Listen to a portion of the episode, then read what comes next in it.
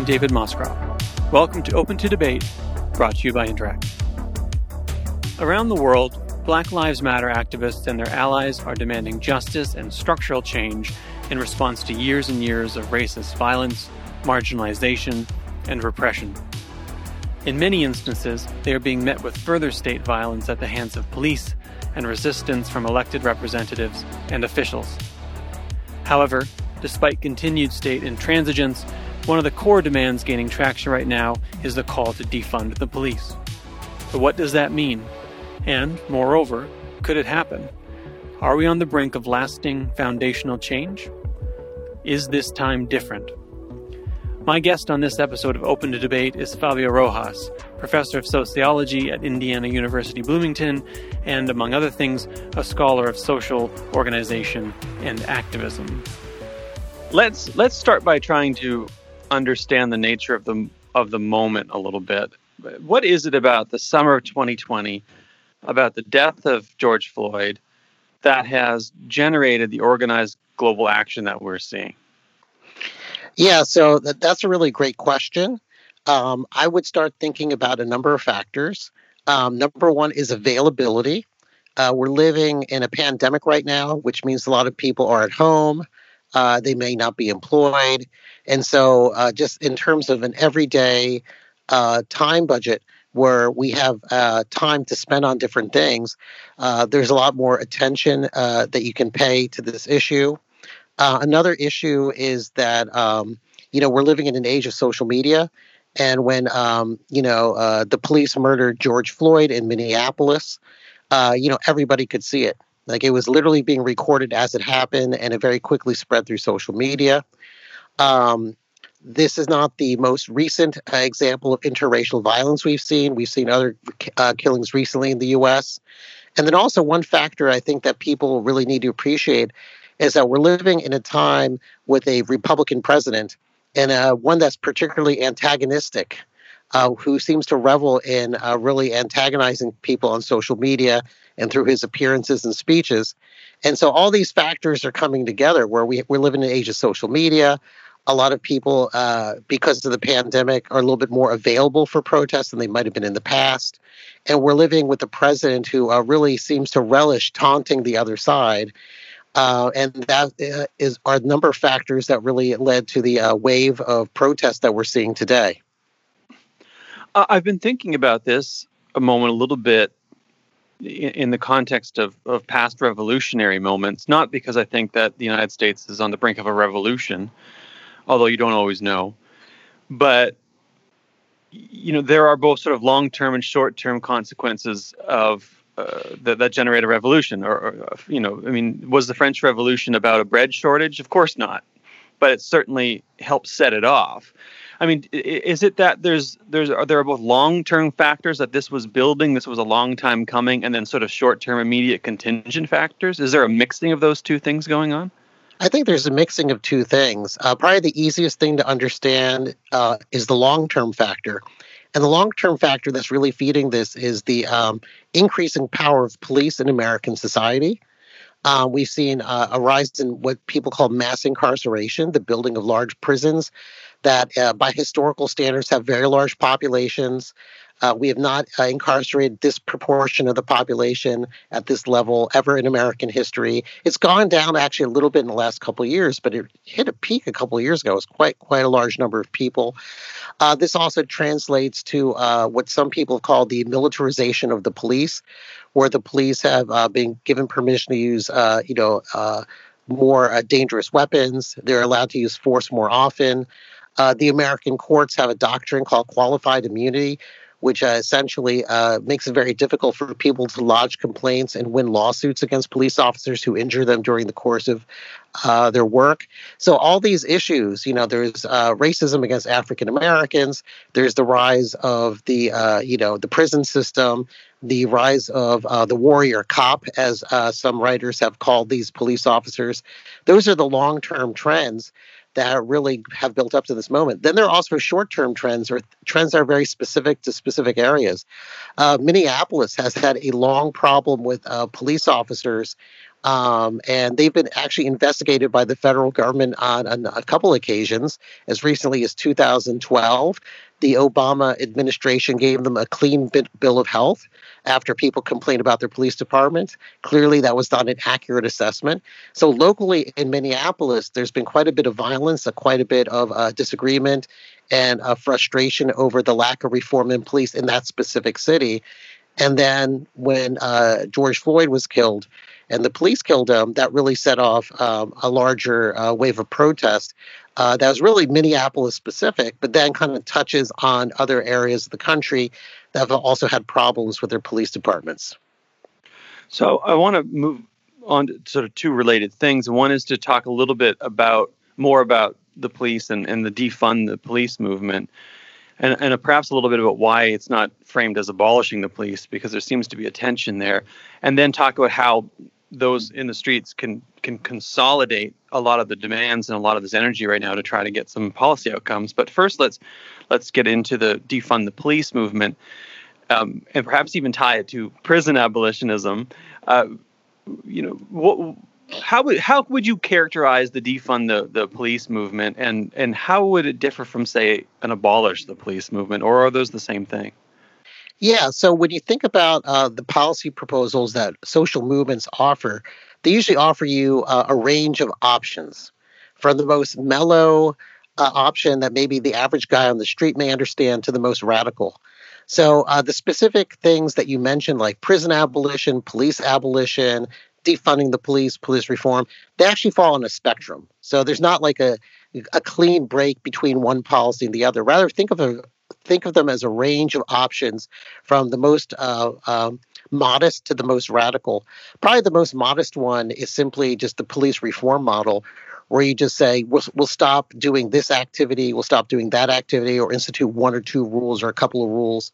So, for example, um, last Friday, the Minneapolis City Council uh, passed a resolution saying that they now ban chokeholds. So they're saying that you cannot use that form of lethal, lethal force. Uh, the city of San Francisco just passed a rule saying that they're not going to hire police officers who have a prior history of complaints. You might think that that is a pretty modest proposal, but it turns out that took a lot of effort to implement. So the first step is just to say to reform the police, to come up with better rules, better training, that sort of thing.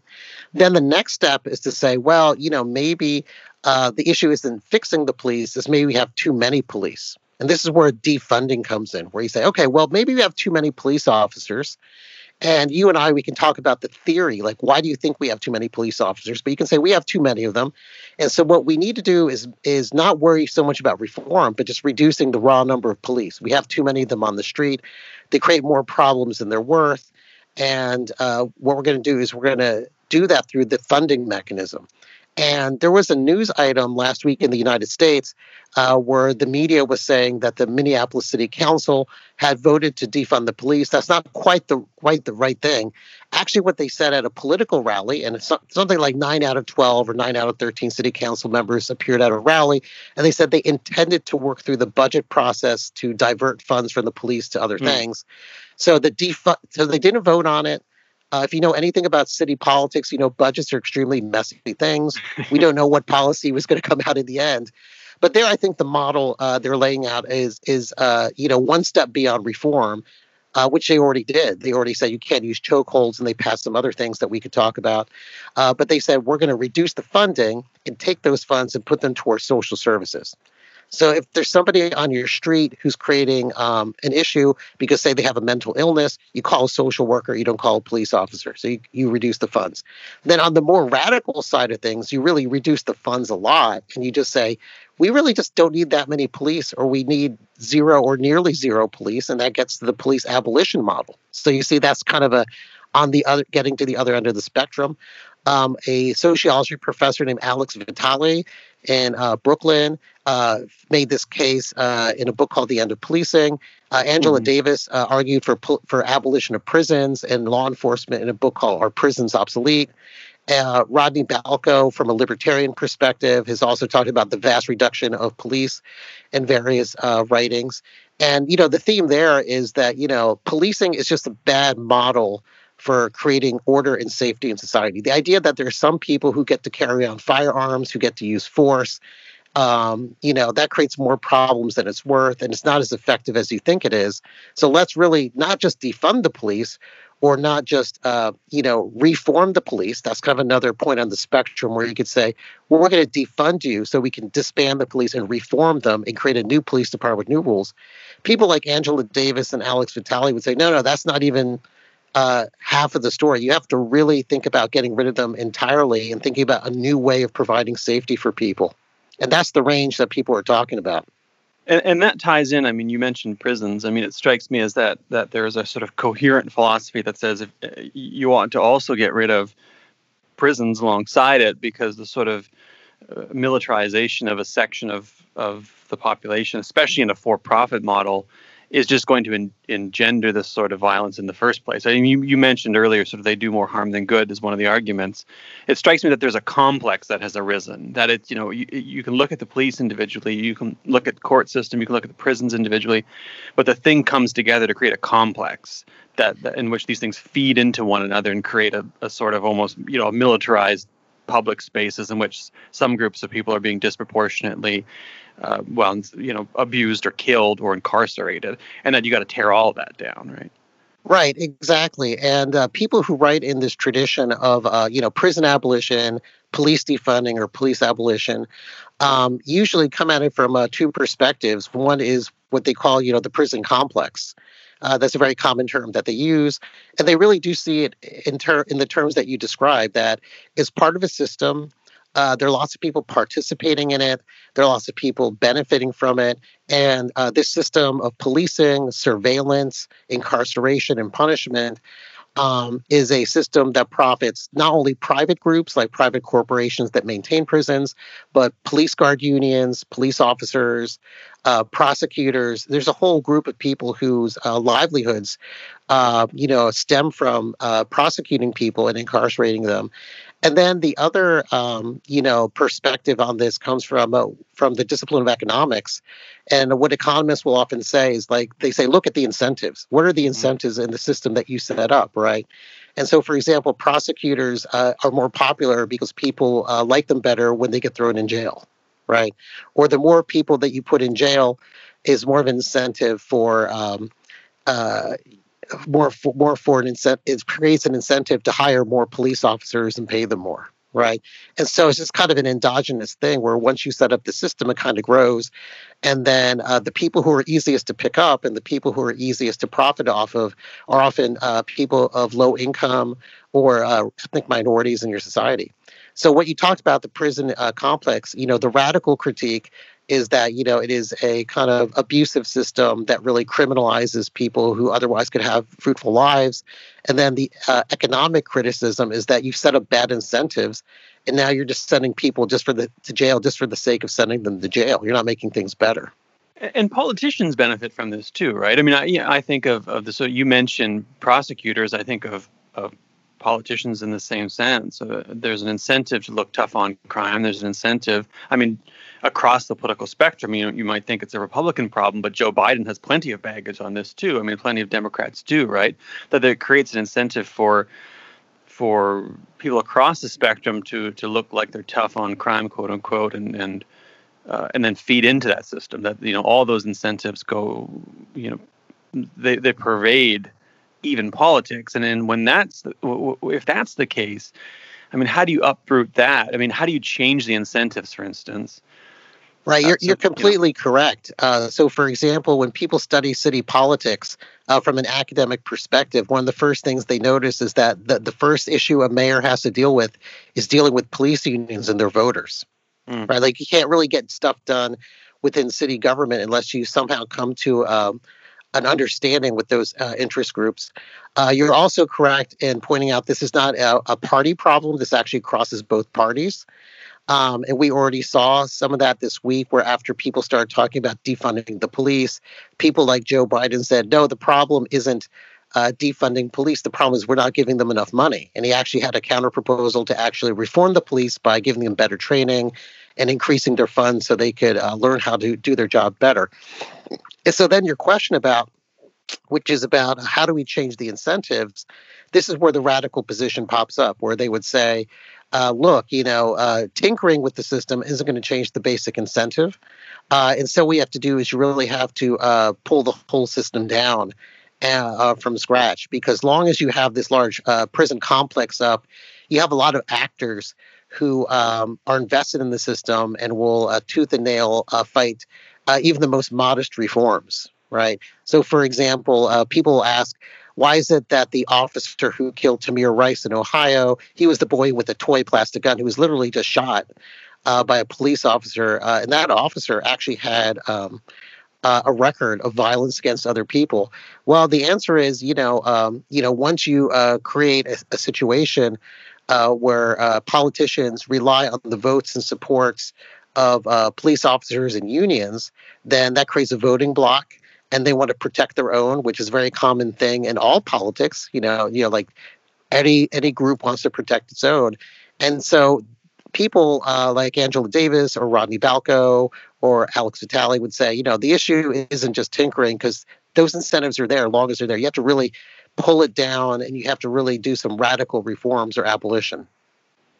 How can this moment be different then? I'm thinking from the perspective of, of those who are organizing, those who are in the streets, those who are lobbying, who want fundamental structural change, including radical change. How do they take this moment and consolidate and, and, and bring something about? I mean, I think one of the critiques of, for instance, the Occupy movement I'm not entirely sold by it, but I think there's some compelling parts, is that it didn't quite consolidate in the way that it might have, or in the way that, for instance, the Tea Party movement did into a party and got folks elected to Congress and so on.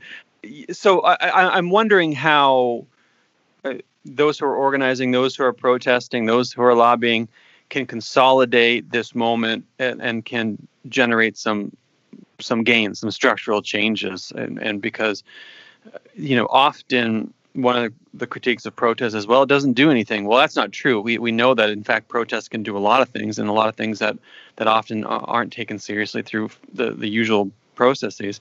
But in this moment how can those who are pushing for structural change uh, you know seize the moment and and and uh, generate right. that?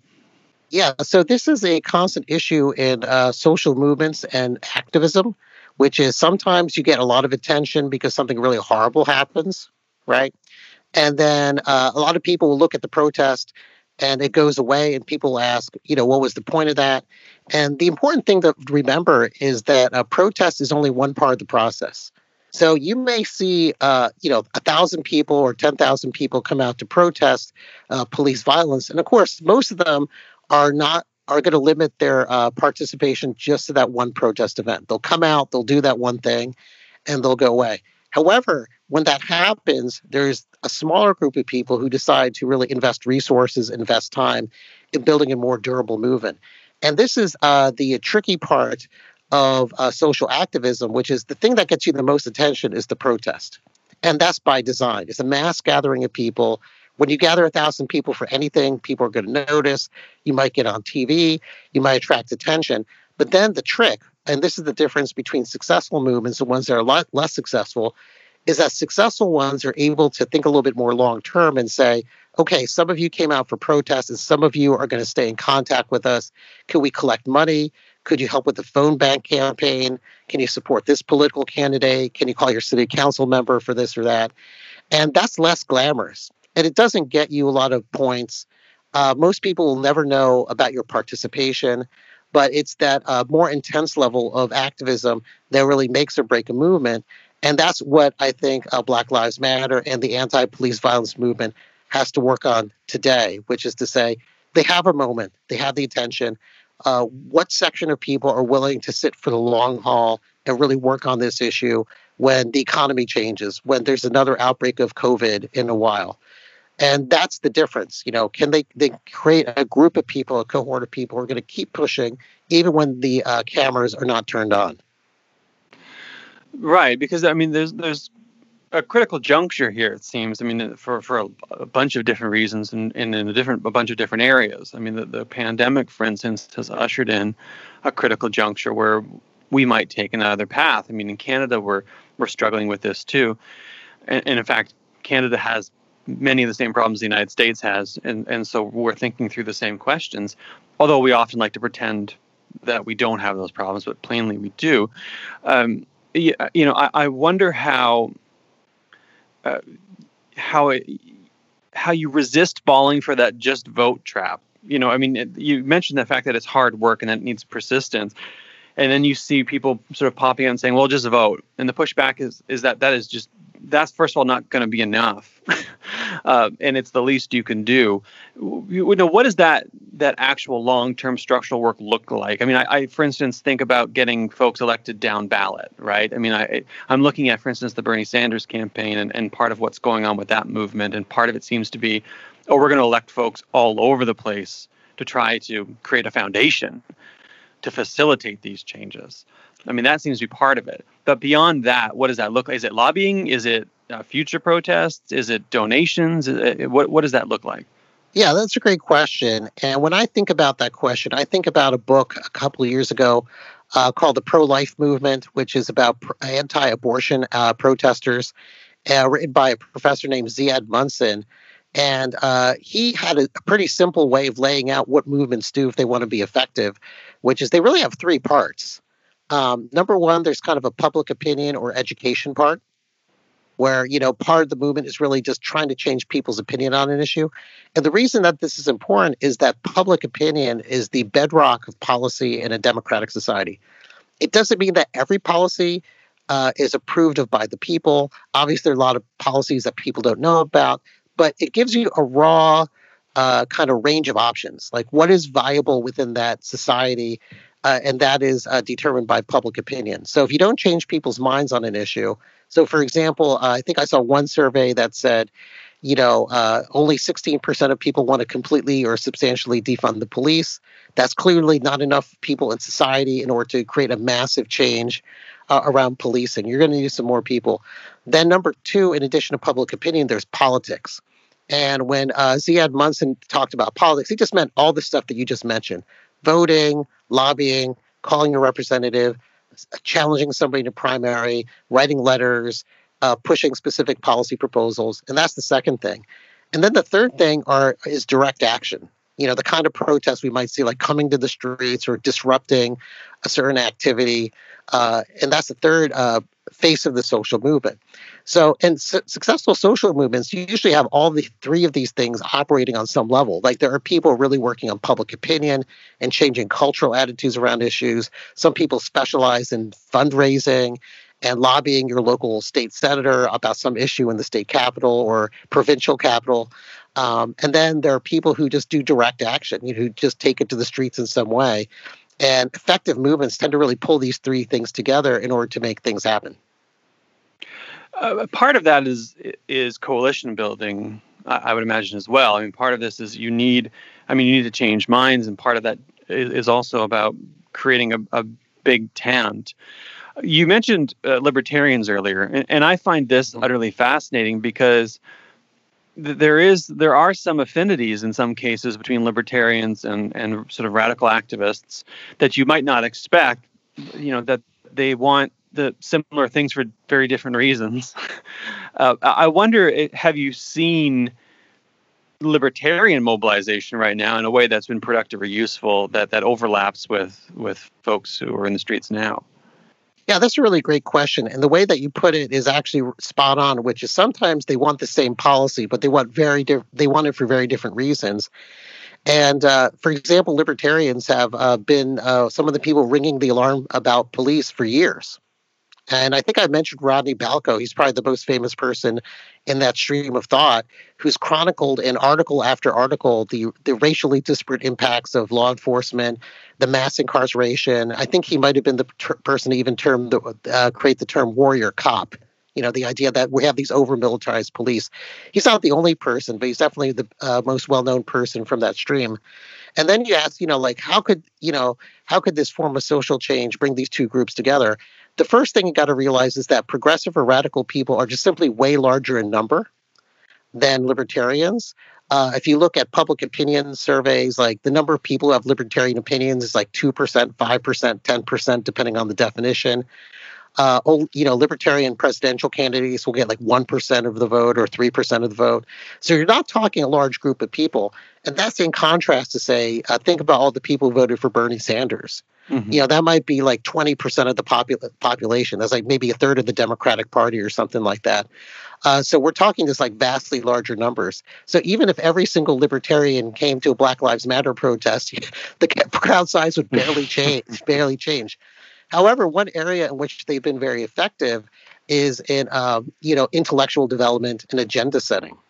And this is an important thing about social movements. Uh, and this comes from a book written uh, by Hans Noel at Georgetown University. He made this argument that the policy of tomorrow uh, comes from the op eds of today.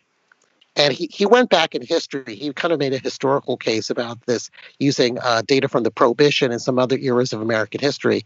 But the basic idea is that if you want to know what policy 20 years is going to look like from now, look at all the arguments that intellectuals and think tanks are having today. And then some of those will survive the political process and become policy in 5, 10, 20 years. So that's probably where libertarians are probably going to have the biggest impact, which is to say, look, we've been raising the alarm uh, about this for decades. Uh, we believe in individual autonomy and freedom and human rights.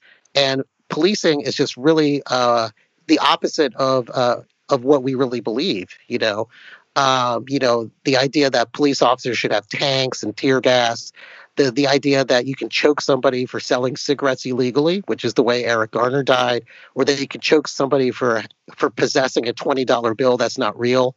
Uh, obviously, you know what libertarian who believes in individual freedom would say that is a just outcome of the action. So there, I would say for libertarians, you know, is to step up and uh, be part of the choir and to add those policy proposals, add the data, and really uh, broaden the intellectual environment or the Overton window, expand the range of what people can think about. And that's probably the, the biggest contribution they'll have simply because their numbers aren't that large. What about social media? I mean, you mentioned social media a little earlier and said, I mean, look, we we have videos of police violence now, of state violence. We we see helicopters uh, flying low over protesters. We we you know in, in some sense that not only reveals state violence, but it also sends a message to others who can coordinate. Uh, now, of course, we've also sort of seen hack. You know, uh, sorry, not hack. Um, you know, click click activism. What, what I can't remember the term. Uh, slacktivism. Slacktivism. Like it slacktivism. Yes. Uh, slacktivism, and, and there's always and there's occasionally sort of a dismissing of social media as oh that's just uh, that's just you know uh, you know top level. It's not particularly deep. It's it's it's cheap and easy, but it, it, it plainly social media is playing a role in in both uh, revealing a lot of what's happening and coordinating. So I'm wondering to to what extent social media plays a role in facilitating this, and where it's useful and, and where it's just not useful, where it leads to slacktivism. Yeah, so in some ways, it's incredibly useful. And the reason that it's useful is that um, all politics is based on mobilizing a relatively small group of people to your side. Um, there's a bit of a misunderstanding, in my opinion, about how politics changes over time. There's this belief that you need to get like everybody on board. Uh, that does happen occasionally, but that's really not typical. What happens in most political struggles is that one small group has a little bit more force or more leverage than another small group, and they're fighting over an issue and they're able to win. Um, so, for example, it would be Black Lives Matter activists versus police unions or something like that, or pro taxers versus anti taxers or something like that. Um, and what social media is really good is allowing more people to mobilize their group, to mobilize their small slice of American society or Canadian society, and to mobilize it around an issue. So, social media is really beautiful for doing that. That if there's an issue that is really important, you can get your message out there immediately. Uh, in terms of the issues that I prefer, you know, I'm a really big advocate of uh, uh, immigration liberalization, and uh, you know, I will even use Facebook advertising to, to attract mm. people to events that I that I offer, and that's way easier than the old system of you know using flyers or telephone trees to recruit people to events. Instead, I'll say, well, I'll just pay fifty or hundred bucks bucks for a Facebook ad. Uh, there are other social movements that have actually built entire revolutions on Facebook. the probably the most famous is the Arab Spring, where a number of activists they learned about nonviolent uh, protest tactics, and then they realized that if they met in person, this is around 2010 or 2011, they realized that they met in person, that the government would uh, clamp down on them quite violently, like in Egypt and Tunisia. So mm-hmm. they learned how to use Facebook before the Egyptian government did, and so they are able to stage entire social movements.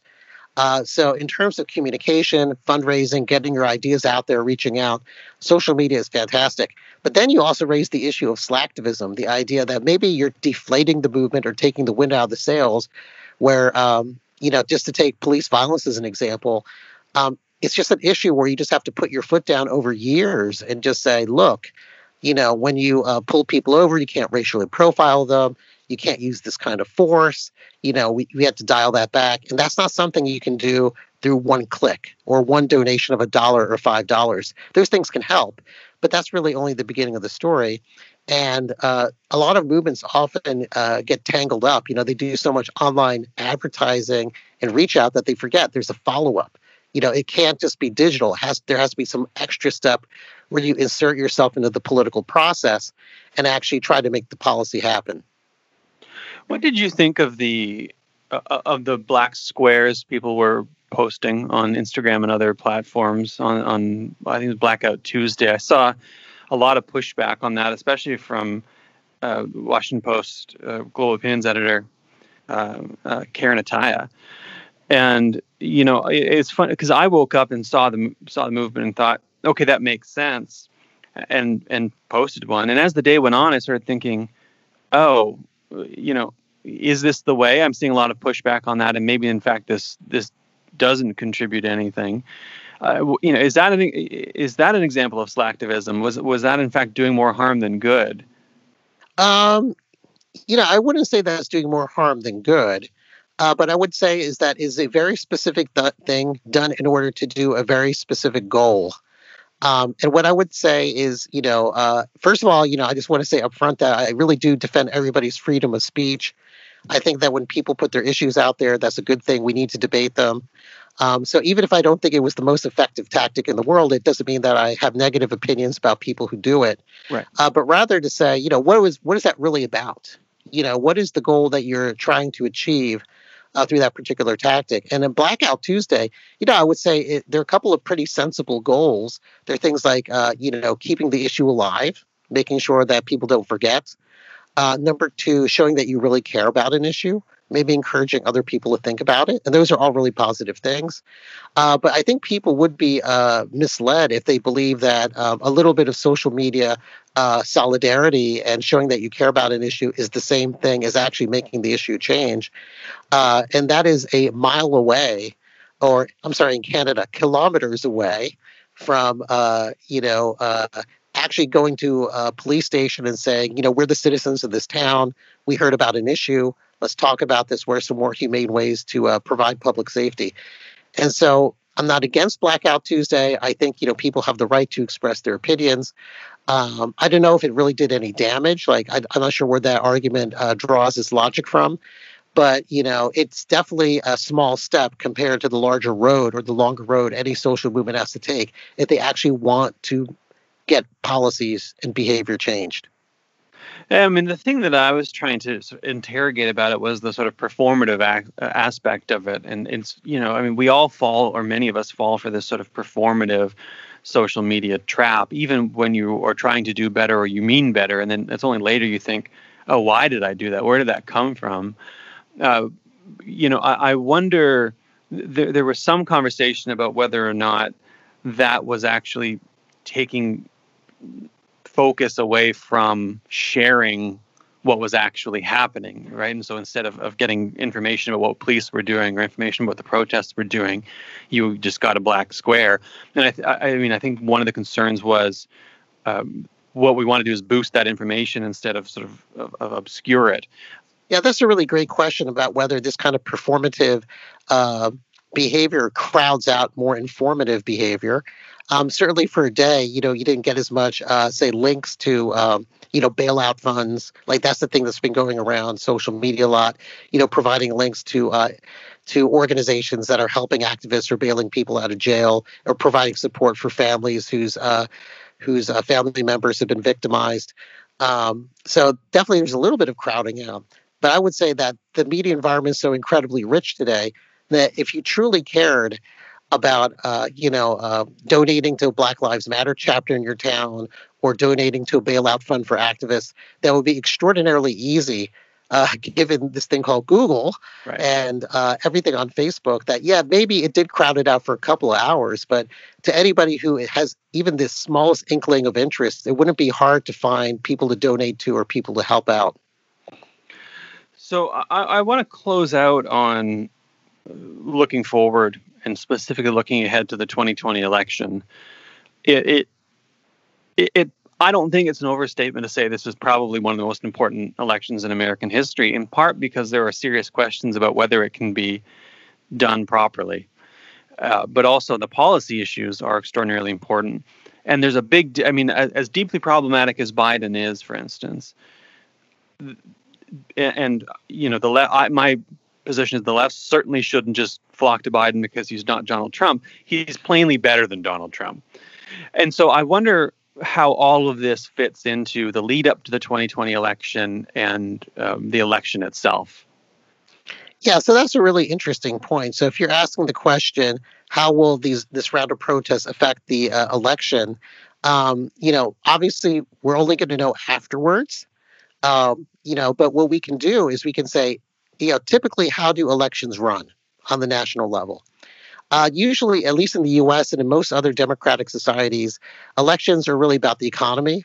So if people are, um, you know, uh, making a judgment about how how good the economy is and whether they're blaming the president or the prime minister or the ruling party, uh, that's number one. Incumbency matters a little bit. Um, you know, so if you're an incumbent in uh, in the in the White House, you tend to get a little bit of, of a boost compared to similar candidates. Um, and then we can also just ask about just general approval, just like overall, how do people think about the incumbent party? And we have data on that. So we're in a recession. Uh, I don't know whether it would have happened anyway, even in the absence of a pandemic, but we have it. We have extremely high levels of unemployment.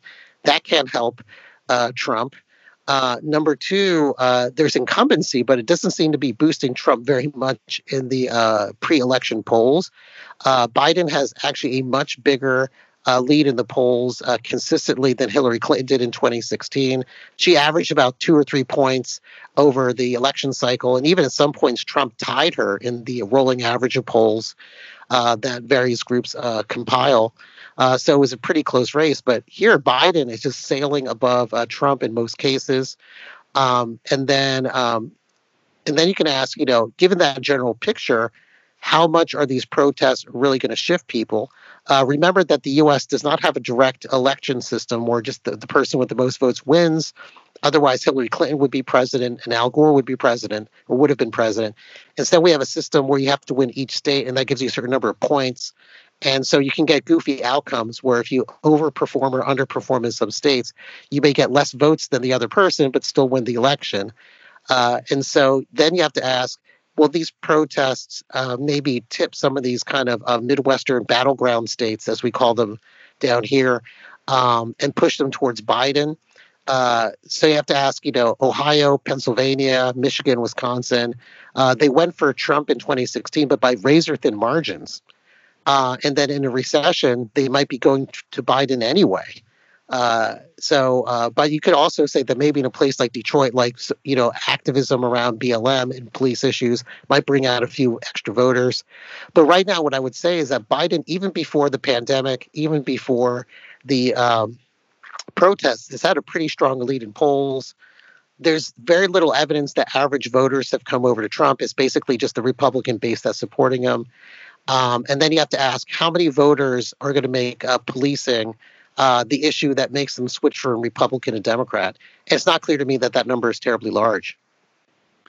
Right. So then, is, does it then become a matter of saying, let's use all this energy, let's use all this capacity, let's and let's turn it towards organizing around getting out the vote, about donating to candidates down ballot, et cetera, et cetera, et cetera. And and how does the left also keep Biden honest? Uh, yeah, and here here's my advice. And people have asked me this question for years when it comes to various issues, such as the anti-war movement, or you know, uh, police protests, anti-police violence protests. And here's my advice I always give to activists, which is, um, first of all, uh, don't be partisan. Don't turn this into a Republican versus Democrat thing. Um, and there's a lot of problems when you do that because when you just hitch on to one team and you vote for that one team consistently, then they take you for granted. Mm-hmm. Uh, number two, you should primary them. And this is one reason I think that the average Republican politician cares about their base a little bit more than the Democratic politicians do, because they know that if they don't, uh, you know, uh, give the base what they want on issues like gun rights or abortions or taxes, they get primaried. You know, they get challenged, and I see a lot less of that. So, for example, you know, how many people from Occupy Wall Street primaried a Democratic incumbent, right? Uh, how many people who are abolitionists in terms of police or prisons are going to primary a Democrat? Uh, maybe the only person I can think of is Alexandria Ocasio Cortez in New York. Uh, but even then, she's walked back a lot of abolitionist positions and she's not being primaried. Mm-hmm. Um, so that's issue number two. You got to primary people really hard. And then number three, uh, you know, stop looking at Donald Trump um, I don't mean that in an aesthetic sense. Uh, you can judge him uh, as you will. But the point is, uh, he's clearly trolling people and just yanking your chain. Instead, take all that energy and think about building your local community organization uh, and think about contacting your city council and asking them why the police are doing what they're doing. Like that, that's going to have a much more direct effect than 8,000 angry tweets about Donald Trump. So those are my uh, opinions, which is um, you know, primary people, don't be partisan, and focus on your local efforts. And it's not; these are not silver bullets. They're not going to solve everything, but that's a much more um, viable form of politics than just being enraged at Donald Trump all the time. Well, thank you. That that brings us to time. I, I could could talk with you about this all day, uh, but uh, I feel like you've given us a ton to think about, and, and so thank you very much for for joining me today. Thank you very much. It's been a pleasure. And to everyone listening, I'll just say um, I, I, hope you take a, a, moment or a few moments to, to consider uh, things that you've heard today, especially anything that might have jarred you, because that's usually the first step in, in understanding something. And I'll ask those who, who are deeply engaged in this to, to think about, especially how, and I'm certainly going to be thinking about this, how we keep the momentum going um, in Canada as well, because Canada uh, has the same problems that the United States have, even if has, even if they're not always quite as bad. Uh, and we ought to be doing that work here as as much as as anywhere. So uh, thanks once more for joining me today, and thanks to everyone for listening. And we'll see you again soon.